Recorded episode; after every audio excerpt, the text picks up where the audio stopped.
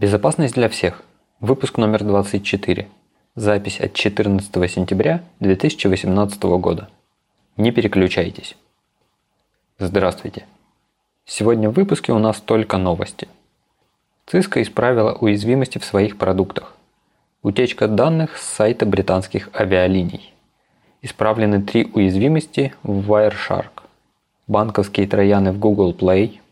Взломано расширение Mega для Chrome – Приложение из App Store шпионит за пользователями macOS, а Google отслеживает покупки с помощью данных от MasterCard. Прежде чем мы перейдем к новостям, несколько вспомогательных терминов. Диссектор. В переводе с латыни «тот, кто рассекает». Этот термин в нашем случае связан с анализатором трафика Wireshark. Диссекторами называют компоненты, которые разбивают содержимое пакета на логические элементы. Выделяют заголовки, флаги, служебные поля в теле пакета. Например, диссектор протокола TCP выделяет значение порта источника, порта назначения, флагов и других полей. RadioTap – стандарт де-факто для обработки пакетов беспроводной связи. Помимо полезной нагрузки, при приеме и передаче надо знать некоторую дополнительную информацию. Например, какой беспроводной канал использовался при передаче, какой был уровень сигнала – Именно для передачи такой мета-информации между драйверами устройства и операционной системы и нужен RadioTap. Стандарты IEEE 802.11. Это набор стандартов беспроводной связи в локальной сети. Нам он наиболее известен по названию Wi-Fi.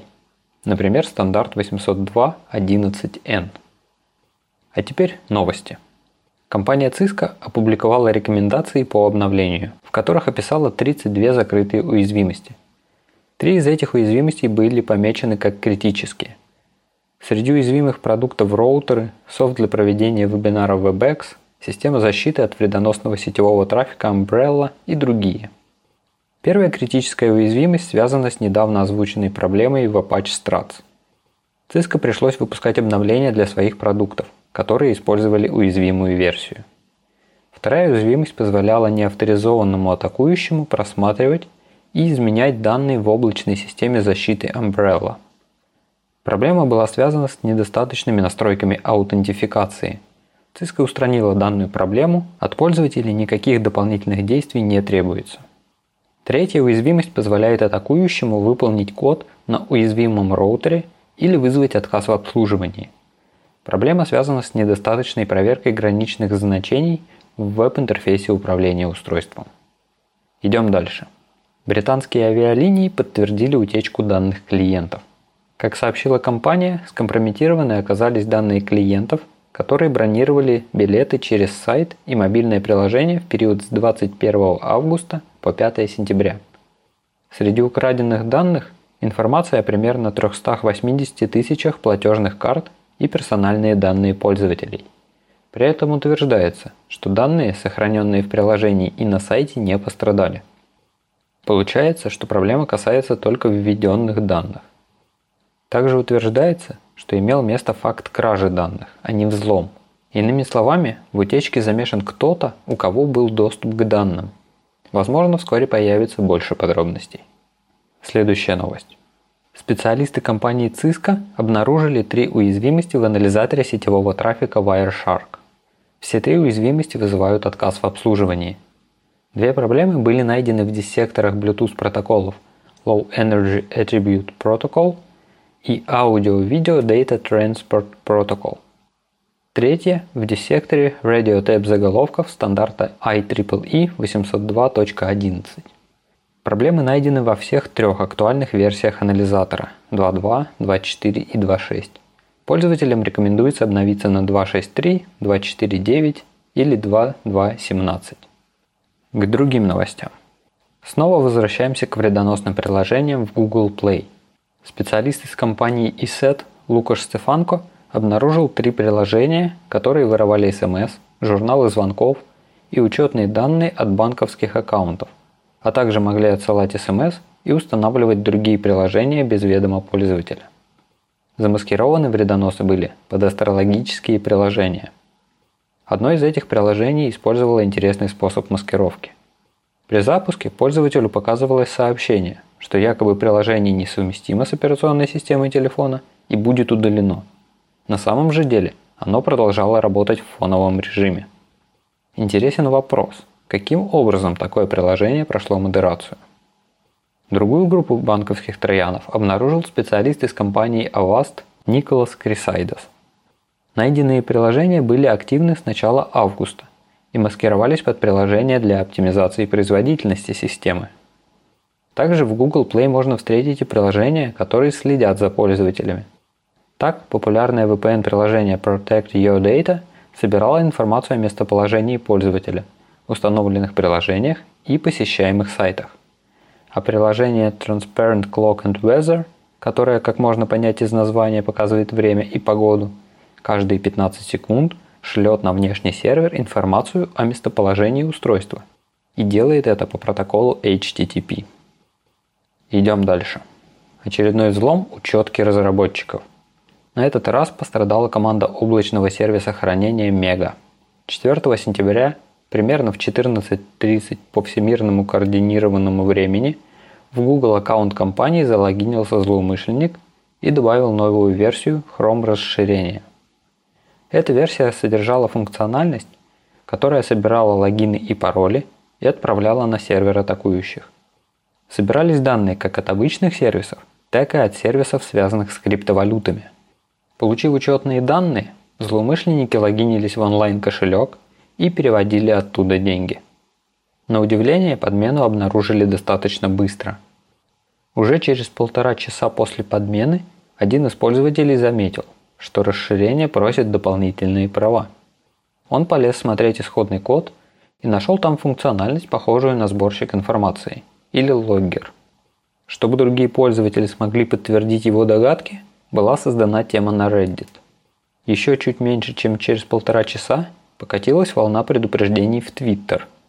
А практически через еще два часа Google уже удалил вредоносное приложение.